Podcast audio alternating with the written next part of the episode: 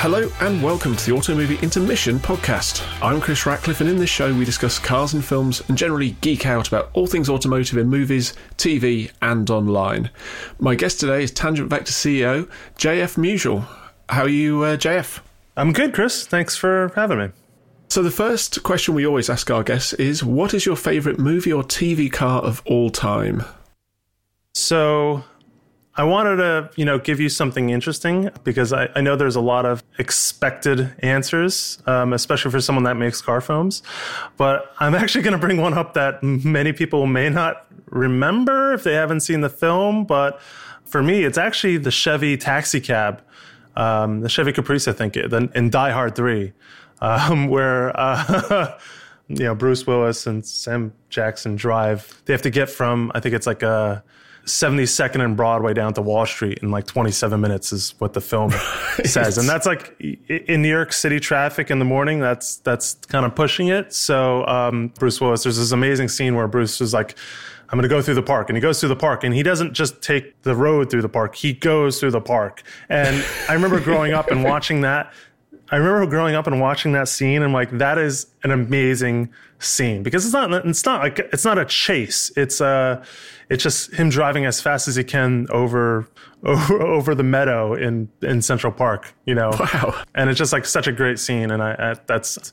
I think that's one of the coolest car scenes in a movie. And then, of course, if we're thinking elsewhere, obviously, you know, E24 Ronin M5 or something. But yeah, absolutely, absolutely the the um, the Chevy taxi cab in, in Die Hard 3.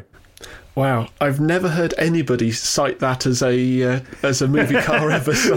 which is the which is the point. I wanted to give you something different. so there you go. If you haven't seen it, I I, I recommend seeing Die Hard.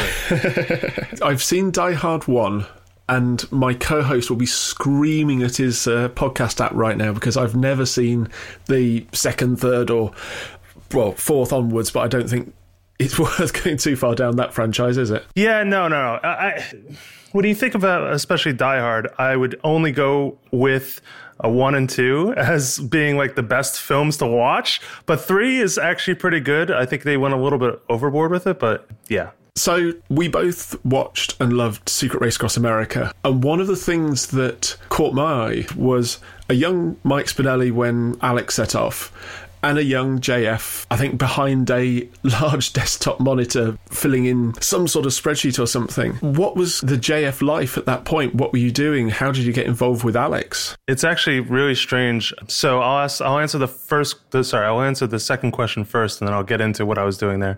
So I actually met Alex at the, I think it was like the 2003 or 2004 uh, New York International Car Show, and I was randomly just you know walking through. I think it was the Jaguar booth at the time, and we were standing next to I forget what car was, and he was just a, a random dude just standing there, but in this crazy police outfit, and I just was like, oh, this guy's too interesting not to talk to. so we started we we started talking and got to know each other, and we exchanged like phone numbers and everything because at that time this is like early 2000s. the car scene in New York wasn't really much at that point. You know, I knew a few people and was young still. Actually, to get to the first question, I was working for the New Jersey Turnpike Authority. I was actually a a bridge inspector intern. Okay. Um, yeah, I came from a, a, completely different world, but I was still into cars and I was still into car photography. I was taking photos at IMSA races, or rather back then, uh, American Le Mans Series races. So we kind of kept in contact, Alex and I.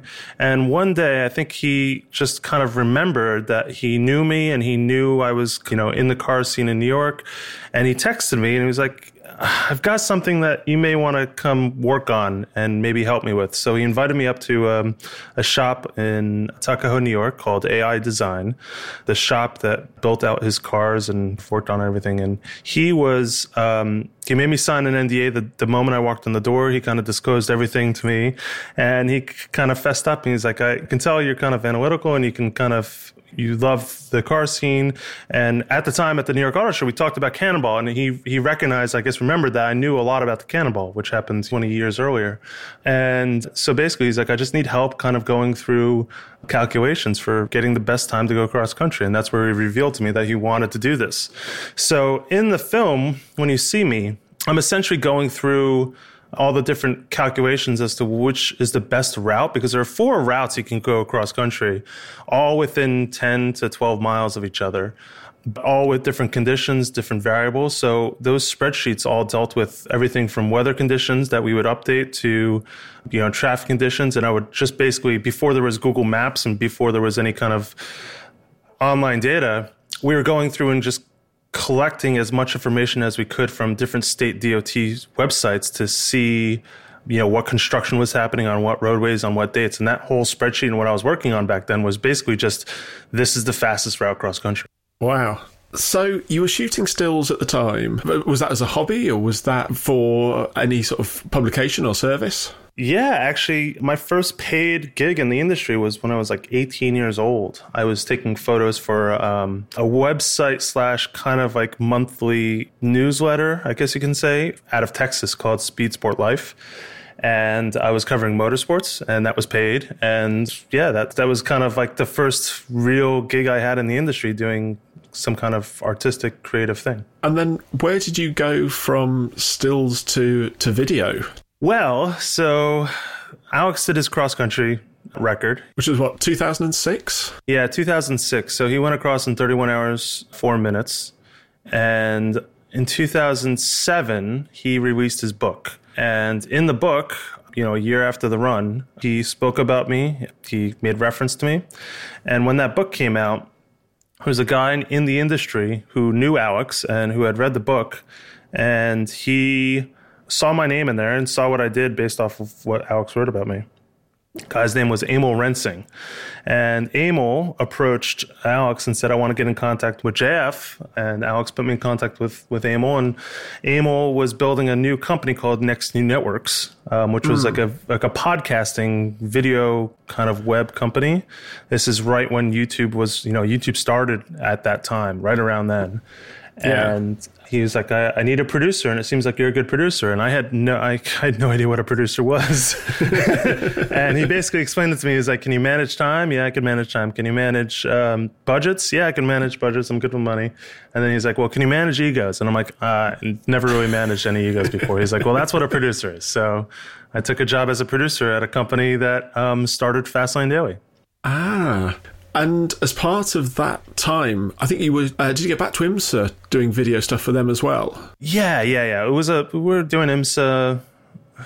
Oof, I started doing IMSA stuff 2007, and I did yeah, pretty much every year up until 2017. So it's yeah, 10 years of IMSA stuff. It was the, oh, wow. it was it was American Le Mans series and Grand Am, two two separate series, and then they joined back. They joined together. I guess it was in I don't know, 2011 or something. Yeah. So, for those who don't remember, who aren't as old as you and I, if I may, what was Fastlane Daily? What was the, the style of the content they were creating? Fastlane Daily was a daily news video podcast about the car industry.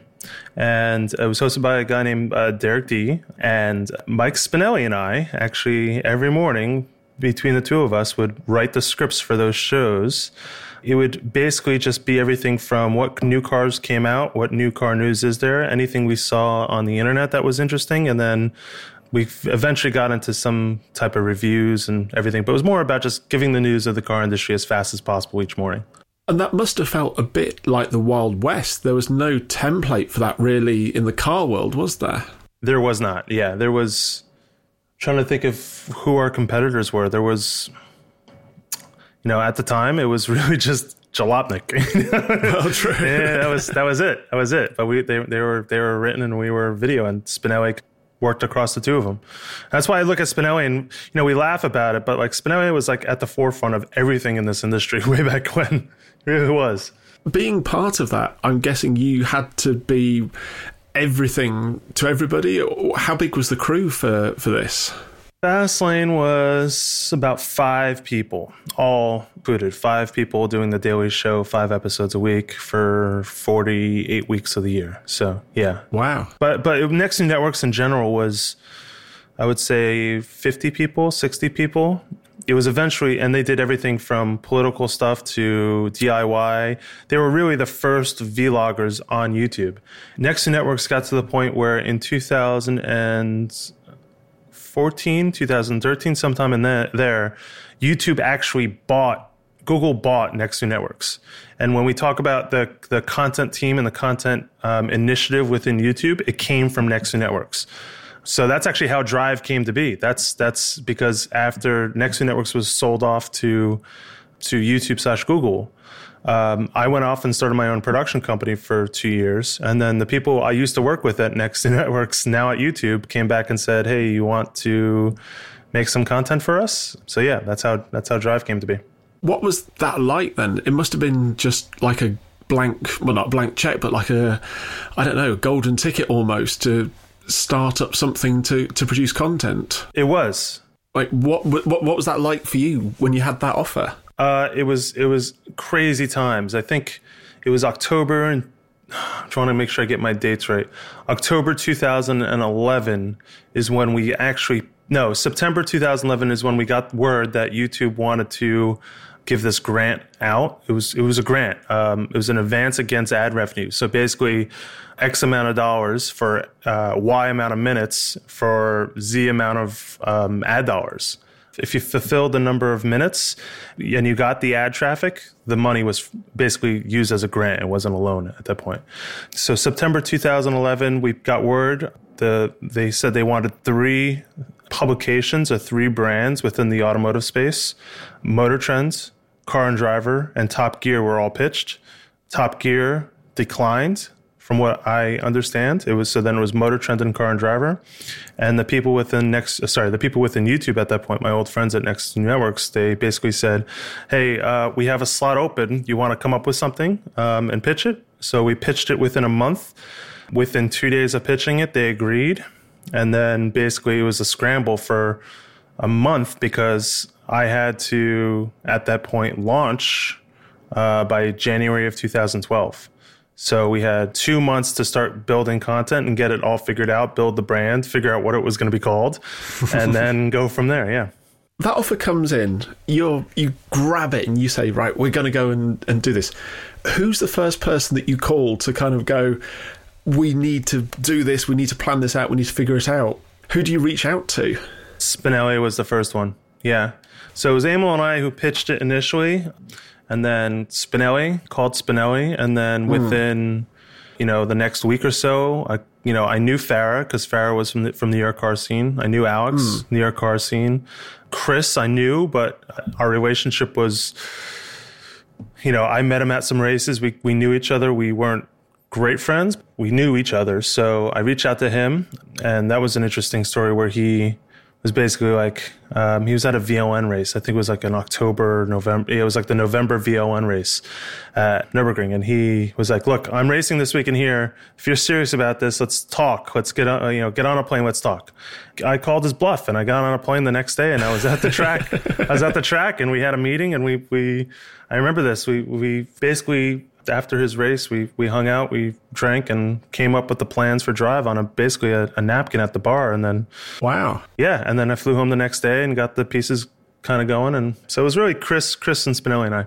I remember when it launched, being a car fan anyway, suddenly there was all this content coming through. And there was stuff that I, I knew Chris from his autocar videos. I knew people like Mike from, obviously, from Jalopnik. But then there was Mike Musto, there was Leo, there was all these other people. How keen were people to join? Were you just sort of getting your dream list straight off the bat with this? No, no, no. I, tr- I treated it like a any type of portfolio. You you need to look at it. It was very much a spreadsheet. I know Spinelli said that to you as well. It was very much a spreadsheet, and we wanted to have the di- most diverse crowd we could because we didn't know what was going to work. Right. So Chris from Europe with a lot of the new cars and the European style of journalism, I guess you can say, the likes that you guys have done so well over there in terms of all your different publications.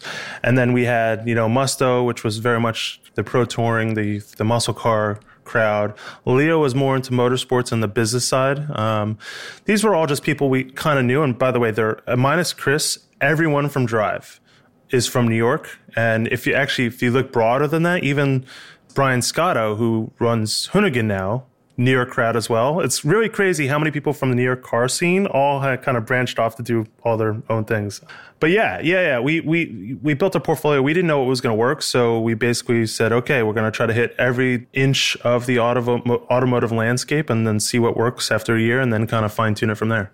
And what was it like during those first few months when the content was going out? The channel the brand was just going through the roof. I mean, how was it being right in the middle of all of that?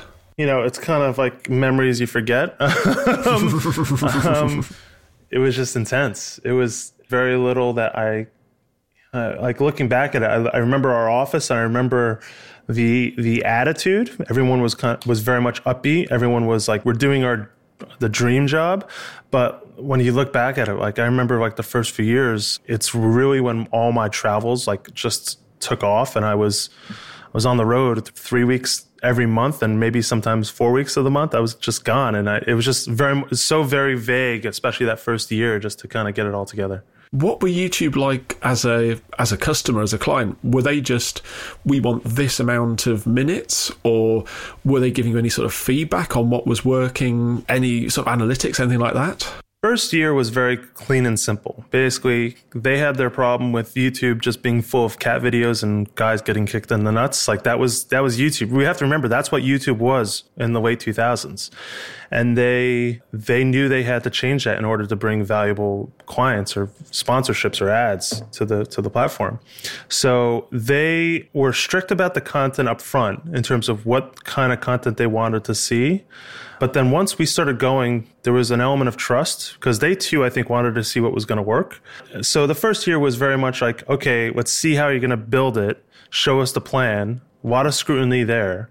And then once we started, there was very little oversight but they were watching our minutes and we had to it was more like hours i think it was like 140 hours that first year so they just wanted us to deliver the hours at that point and that's where we kind of got creative at some points um, and then and then every year there was a review. And as we got two, three years into it, they started being a little bit more detailed in their questions, I guess you could say.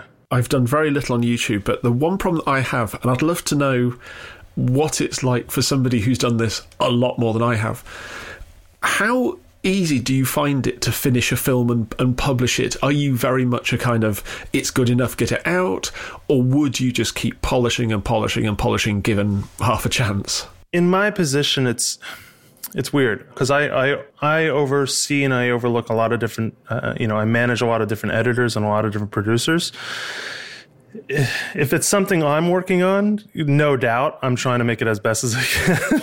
I'm trying to I'm trying to clean it up and take as much time, and I get I, I'm I'm guilty of it as well. But I recognize that there is a point, and especially when managing others, it's it's not about being good enough. It's about being better than the rest, but not striving for perf- you know you don't need to strive for perfection for every single video that goes out because i think more than anything else people are looking for their habit right? That's why the schedule was so important. They want to know it's going to be there.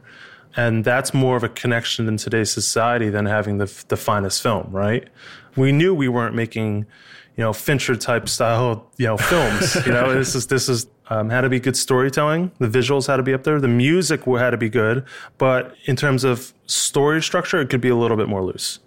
So I don't know if that answers your question, but just kind of giving you a broad. So there, there, there's like a hybrid model in there. It doesn't have to be the best, but of course we want to be better than everyone else. And I, I, guess when you've got more of a flagship project like the ones we'll get onto later, obviously the amount of care and the amount of thought goes into it because it's less ephemeral, it's less passing through people's streams of a of an afternoon. What was your favourite film from that era, or favourite films?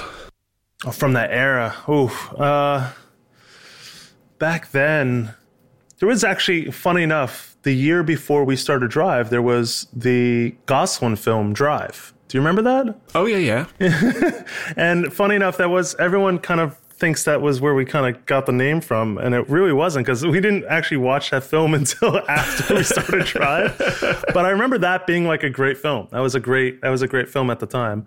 But I think more than anything else, the the film that we all stood out as we lo- as loving, as like kind of like the internet sensation of cool car films, um, was Rendezvous Claude Lelouch's um, you know Drive Through Paris, which was which was really awesome. Like we, I remember we always watched that, and then there was also like honestly back then there was some really good production from people that were like on a lot of the like the rallies gumball and all that. Even though i hate those rallies it was i remember there was like a 2003 film that i think gumball produced with a high-end car uh, or some high-end production company. I forgot who it was but like it was really good film. There's some really good films out there that were internet based but then uh, honestly the, the even further back than that, something that I think we all loved and watched was Ronin. You know, it was that was that was it.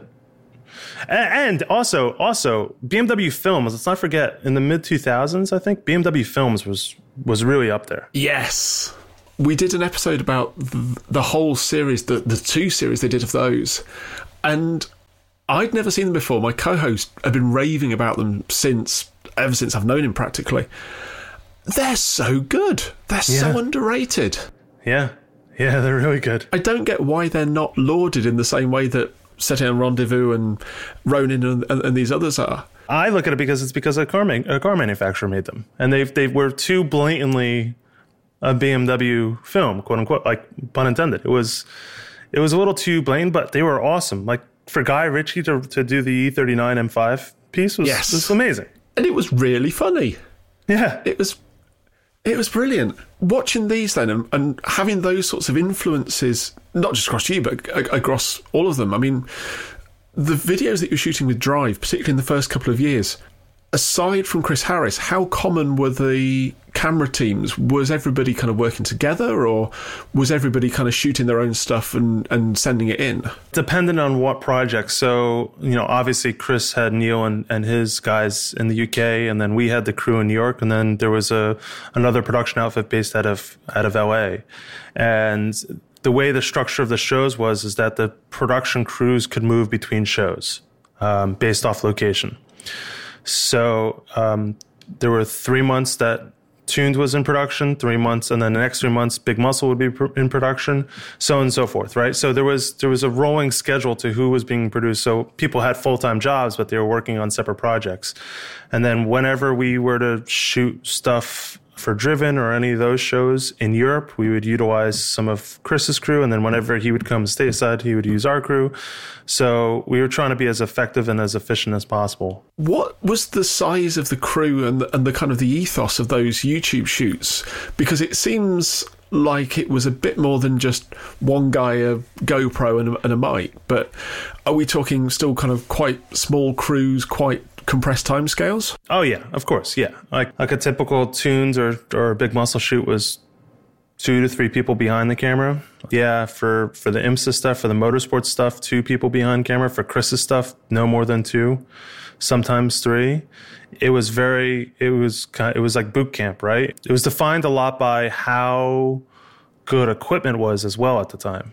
So we were we were fortunate enough that in the late 2000s there was this boom of new camera equipment that was coming to the prosumer consumer market that was just as good as you know a lot of the professional stuff from a few years ago so it made the job a little bit easier in terms of quality and we can make it look a lot prettier than people would assume it was you know it made it look like it was a much more expensive shoot than it really was and a lot of that had to do with the the luck of having better equipment come to the market. And those films that you mentioned, was there an element of people going into those shoots and trying to, to emulate those or come up with a theme? I think I think Chris did one with his 512 where he was going all 80s. But you know, was it? And I mean this with the with the, the greatest of respect. Were they intentionally kind of quite vloggy shoots, or was there a desire to kind of make them look more expensive, make them look more cinematic, theme them, that sort of thing? Uh, it is. It's a two part answer. So there was a there was a mission statement within Drive. Take place, take take people places they've always wanted to go but never had a chance. Um, everyone knew everyone knew what that was like. So there was a design element to how we how we built the episodes to basically it was intended to show you joining along with the ride in the sense of shooting over the shoulder of a host as they walk into a room. Like that's the perfect example. We intentionally designed the content to make it look like it was a little bit more reality than um, as polished as you would see like on NBC or, or BBC or whatever it may be. We wanted to feel a little bit more reality, but only a little bit. So that was by design to make it feel like that. But then to get into like why Chris did the the bread run and the the five twelve, or or why we had those themes episodes, don't discount the element of time, right? That that five twelve film came three four years after we launched Drive, right? So it was an evolution of the brand and an evolution of us trying new things. So at the very early days, the the mission was very clear: make informative educational content, but as the mission statement says, take people places they've always wanted to go but never had the chance and kind of insert those shots of like walking into a room with a person have a few of those raw elements. And that's that's how it was designed um, to feel like that to make it feel a little bit more authentic particularly looking back as I've done before this, watching some of the old content, it feels very conversational. It feels quite casual. It feels quite inclusive that you're not watching somebody presenting, you're watching somebody having a conversation with you. Particularly with with Larry and some of the the detailing stuff he did. God bless the internet that you can have somebody cleaning cars for half an hour and actually make it incredibly compelling. Yeah, and and the thing, Larry, I'm gonna just say, Larry is like Larry is the outlier of the whole thing.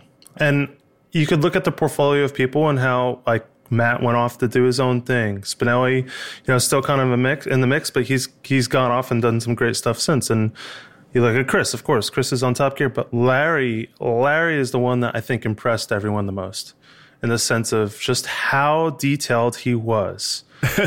and I, I know, right? How detailed he was with with his scripts and putting the story together. He's so passionate about making quality anything that it really it really showed in how his shows came to be. And he can also get across quite niche ideas and niche concepts. And I, I'm not a great detailing guy, as my car will absolutely attest. But you see him blow out a pad or whatever, and you're kind of like, okay, yeah, that makes sense. I understand. You know, I, I get it. And I think a good presenter can do that no matter what. As I think, as I was saying to Mike, I've been watching um, Matt's series where he's been building his car facility in LA and talking about laying concrete for three hours, and that's been weirdly compelling to watch. Yeah, yeah, yeah. Well, well, it's also YouTube allows that, right? It's a different type of medium. It's something.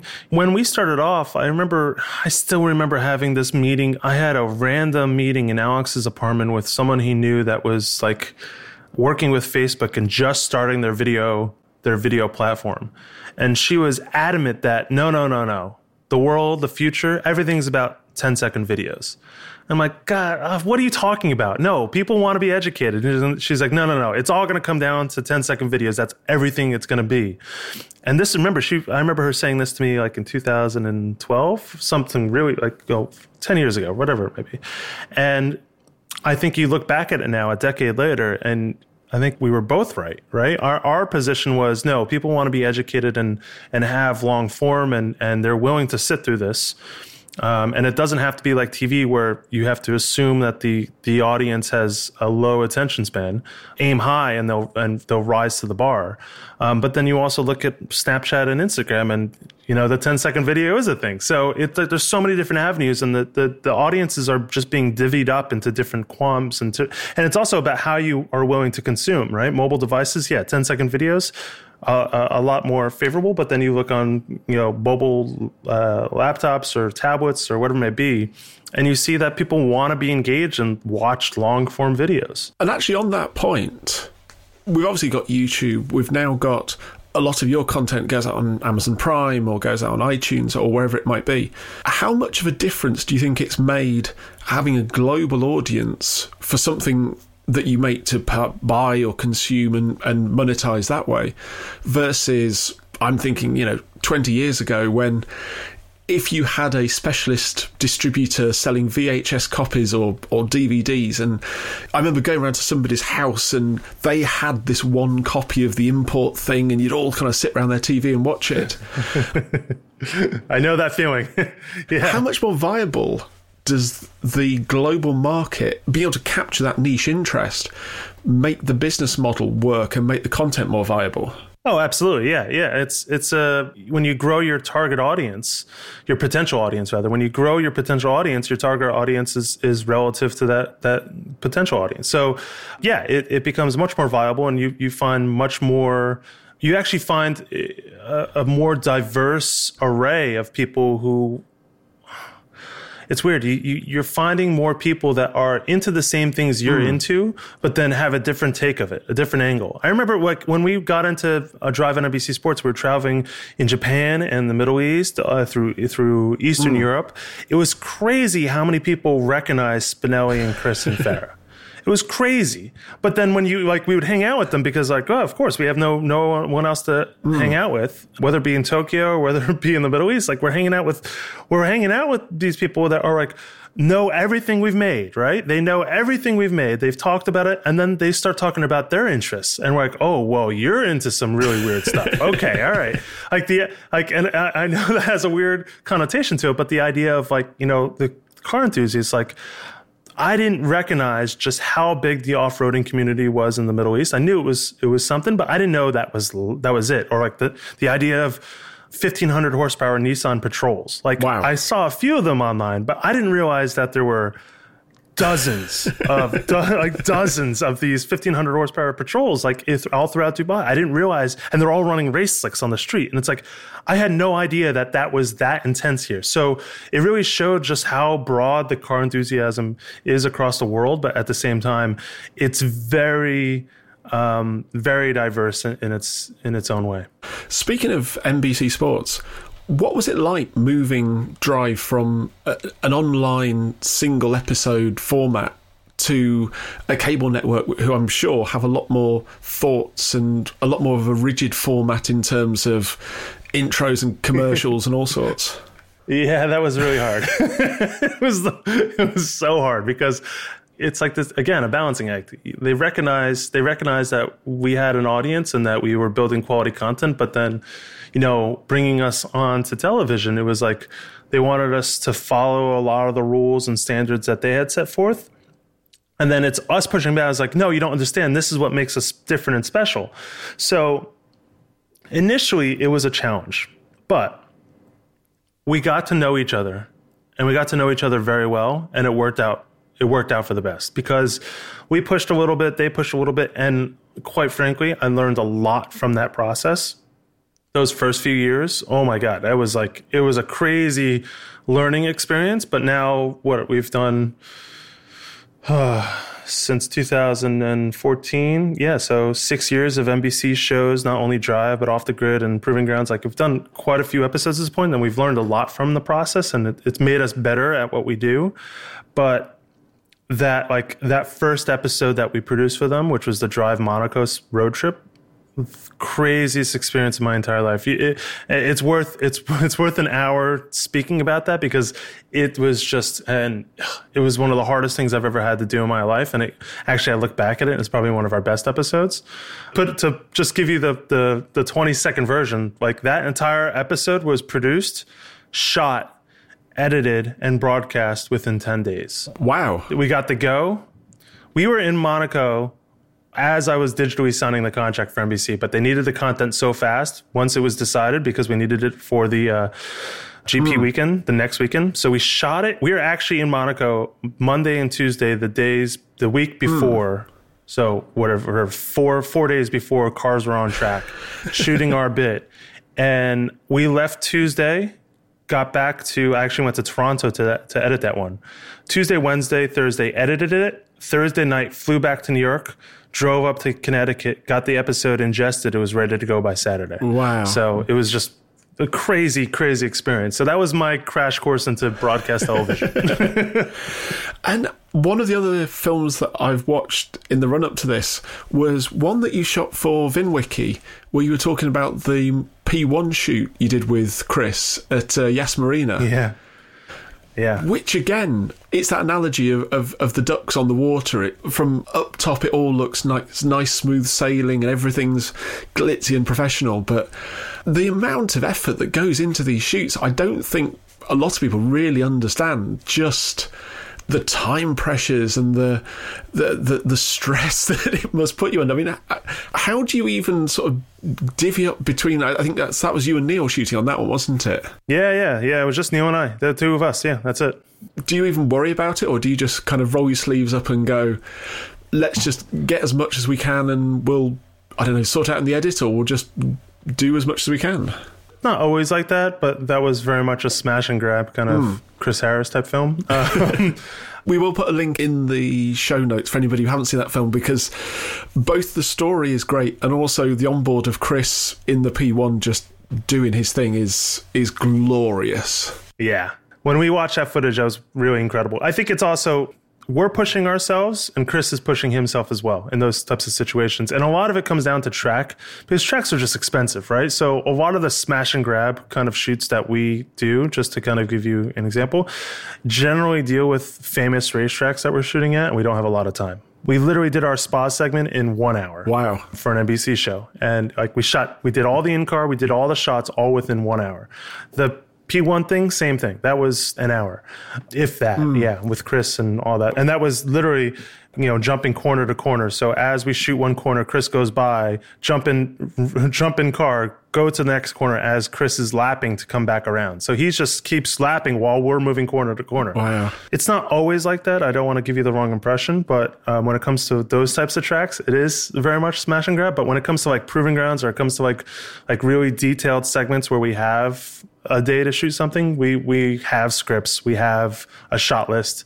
Um, we have we have our ways of doing it, but you know it just depends on the circumstances. And more than anything else, you just you have to adapt. And I think that's one thing that everyone on the team is able to do. do you think that having a, a background where you are an editor, a shooter, the presenter, scriptwriter, having an awareness of all those different skills makes you better at being the other ones and being a producer and, and working with a team like that. Absolutely. Yeah. Yeah, absolutely. Even it even gets to the point where even Chris in the early days was exporting his own videos, right? So everyone everyone knows how to do a little bit of everything, right?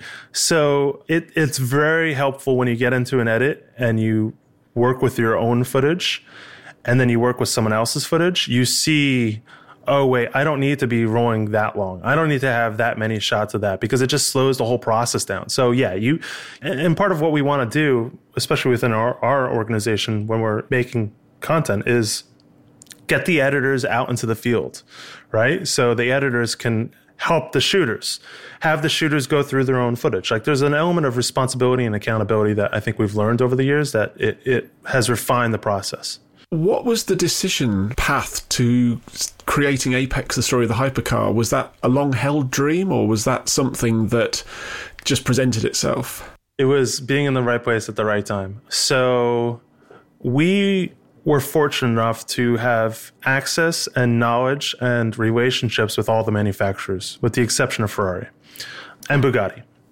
And we recognized that there was a huge opportunity here because, you know, in the, in, in the industry, you know, and you speak to enough people, you know who's, who's doing what before it comes out, right? You see someone, especially on press junkets or any kind of like factory tours or anything, you see the same people around. You see who's around, who's not. You have conversation with the PR people. And we recognized in like 2013, we have a board meeting every year with everyone that has um, interest in, a, in our company tangent. And we recognize like in the meeting we're like oh my god we we have access that no one else has to literally every single manufacturer that's in the space right now you know except for ferrari. Uh, bugatti i'll get into. But so we took it upon ourselves like well we have some cash. We've we've made some money from from some of our other stuff. So let's invest in this. Let's do something. We didn't actually know where it was going to go. We just said we should be capturing this. And then once we know we have enough, we'll know. And then we can start putting together a film. We saw it with Koenigsegg, we saw it with McLaren, we saw it with Porsche, that everything was kind of coming together at the right time and we were in the right place at the at that right time. So it just kind of came to be. I remember we were actually we had our Ugh, long story. We had a, a our board meeting in Dubai because we actually had an office there at one point, and we we're all sitting around and we're like, this is it. We have to do this. If we don't do this, we're, we're a bunch of idiots and we're, we're, we're losing out on an opportunity because if we don't do this, no one else is going to do it. So, yeah. I will get on to Secret Race Across America because we have to talk about that. But we've now recently launched Apex One. So, what's the the mission, if you like, or what's the idea behind Apex One? The problem we saw with doing the films is that it's such a long lead time that we can't respond to changing technology. And we wanted to look, we're, what we're doing is not going to cure cancer, right? Our, what we make and what we do is not going to change or affect people's lives. But we can have influence, right? If we can inspire certain individuals to care about new technology, I think that we're doing something right. So, Apex. As a brand when it started with the movie was just that like you know showcasing new tech and to show that there are people behind this new tech it's just not these machines don't just kind of come out of thin air there's there are individuals that make them they live amongst us right we we as in tangent were recognized that if we wanted to bring apex as a brand past the films we needed to have more of an online presence. And that's what apex one is. The mission the the tag i guess you could say is tomorrow's vehicles today. And vehicles being very specific in the sense of anything that moves humans. So, and, and vehicles could be a car, it could be a plane, it could be a boat, it could be any kind of machine.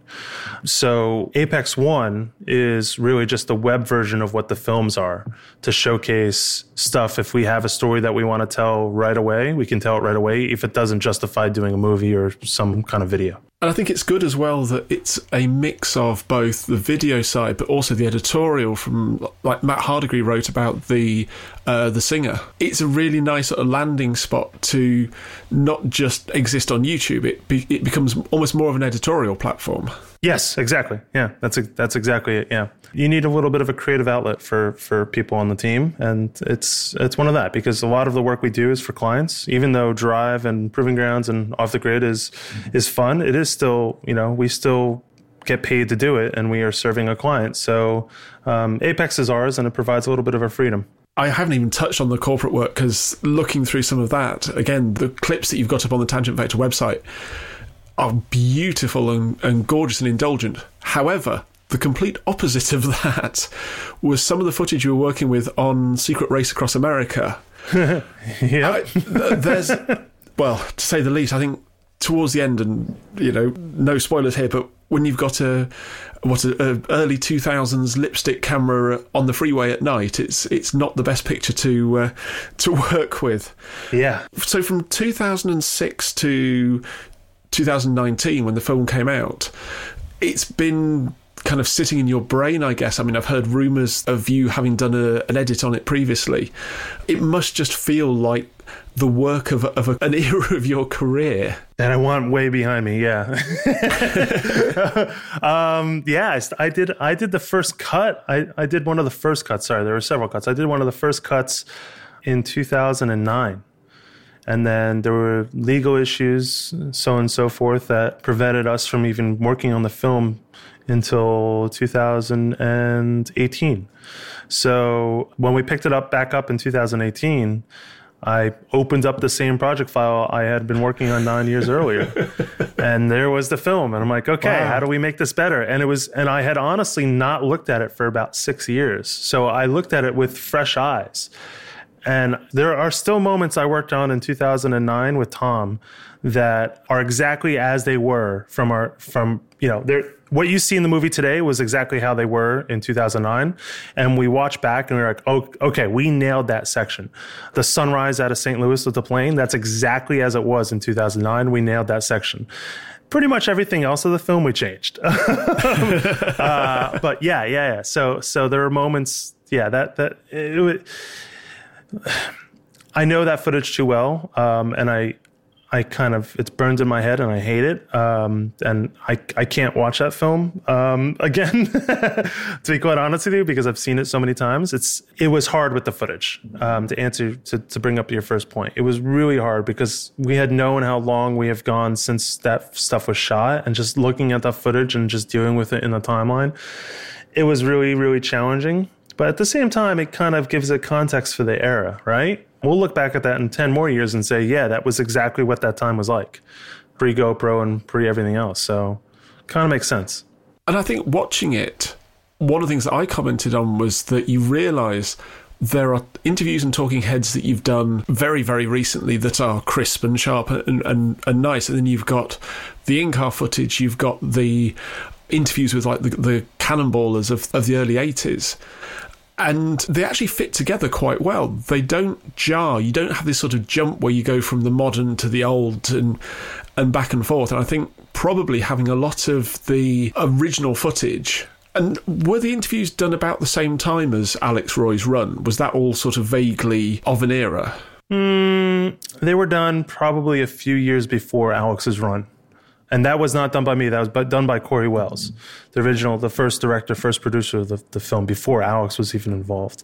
Those interviews were done, I guess you would say, 2004, 2005. And what's sad is that you know a lot of the people that were that were interviewed, they all passed by the time a few years after Alex did his run. And you know that that was one of the hardest parts of the whole thing. Is like, you know, these are people that have have moved on. Their their their families have moved on. They're but their stories were told. So we felt a little bit of a obligation to tell their stories, despite the fact that the footage wasn't so good. But Corey did a great job with those interviews. The way we cut it, we tried to we tried to make it flow between the new and the old as best as we could. That took a lot of time. Um, so what you're bringing up was actually very much part of the discussion, but.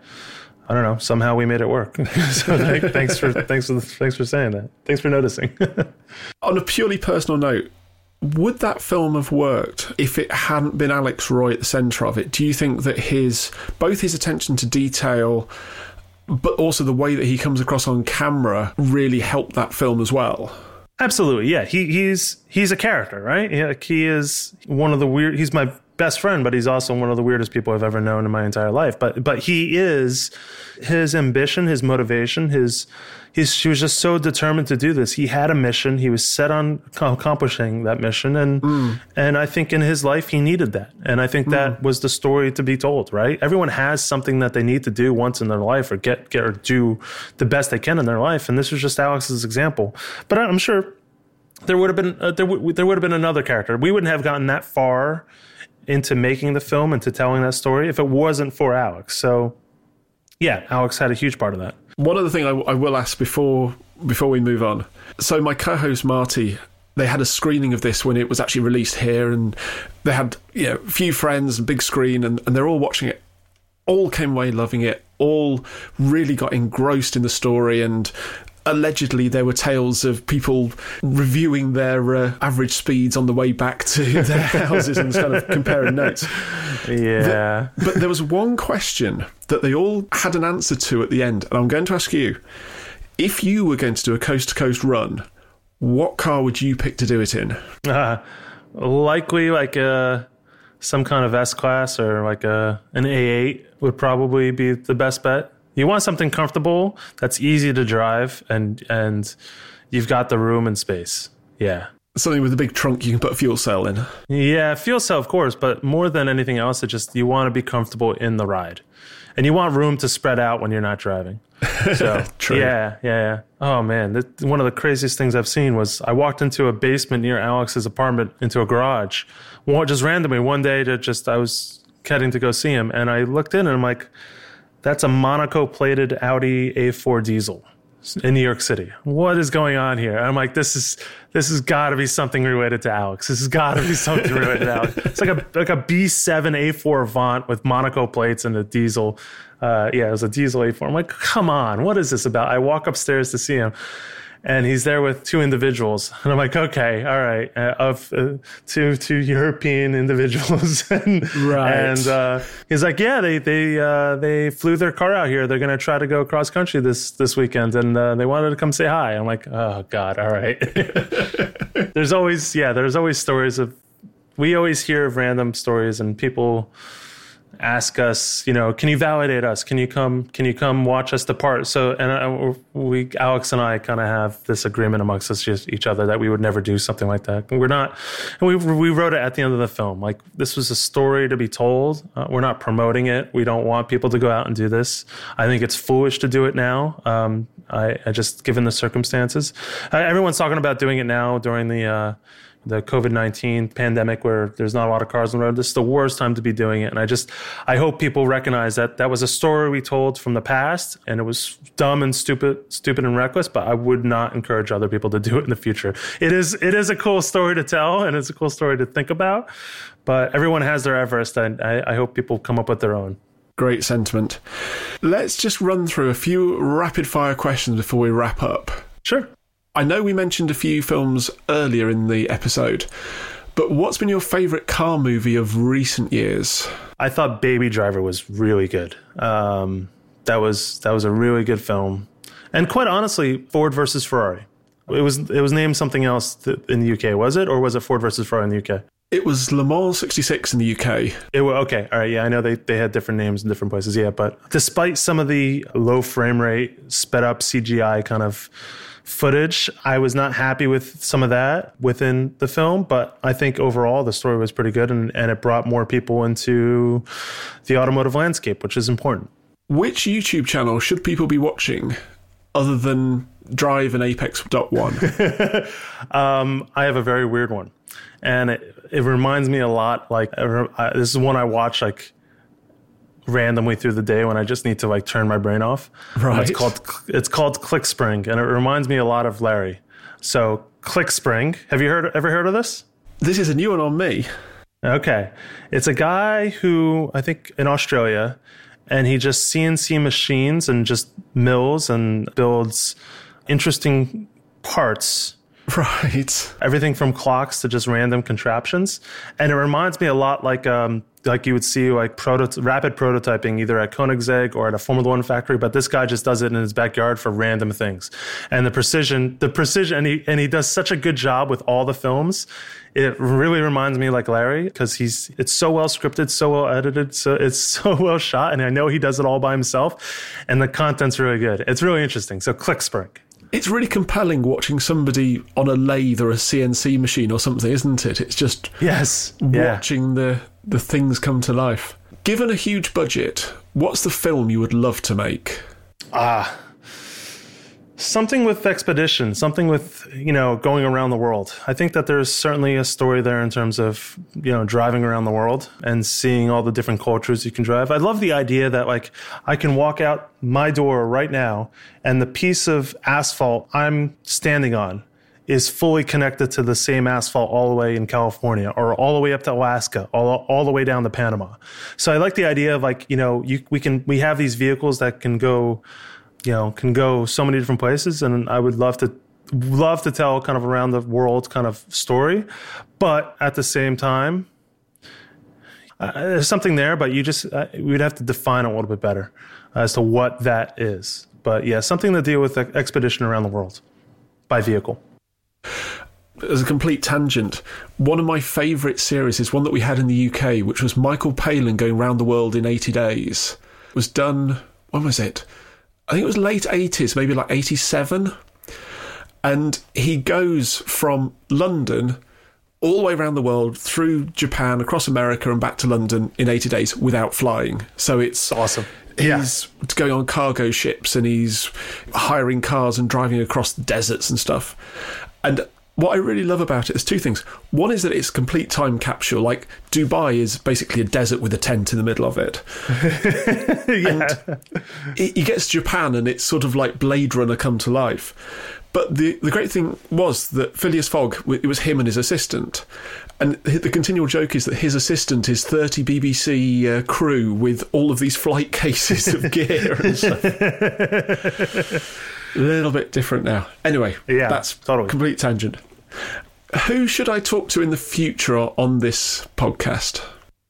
Oh, well, actually, we've actually brought him up a few times. I think Larry. Yeah? Larry Kosilla. Yeah, yeah, yeah. Absolutely. Or, um, quite frankly, I think someone like Jason Swales, who's more local to you. He's a producer for Formula One. I've worked with him for quite a few years, and I think he's someone that you would find very interested to speak with. But he probably wouldn't want to be. He's one of those guys who hates being on camera or uh, any type of in front of uh, audience type of thing. But um, he's a very fascinating, interesting character. Interesting. I will smile my biggest smile, and I will see what uh, see what I can do. But Larry, but Larry is absolutely someone you should speak to because he's he's a very good person. Great, great human. I'll make sure they're both on the list. Finally, what's the best way for people to follow what you do? Well, uh, Apex, Apex One. So at Apex One uh, on uh, Instagram, Twitter. Myself, JF Musial on Instagram, Twitter. But more than anything else, I think keep watching NBC Sports for all of our original content because we do we do all the automotive original content. So I'll plug that.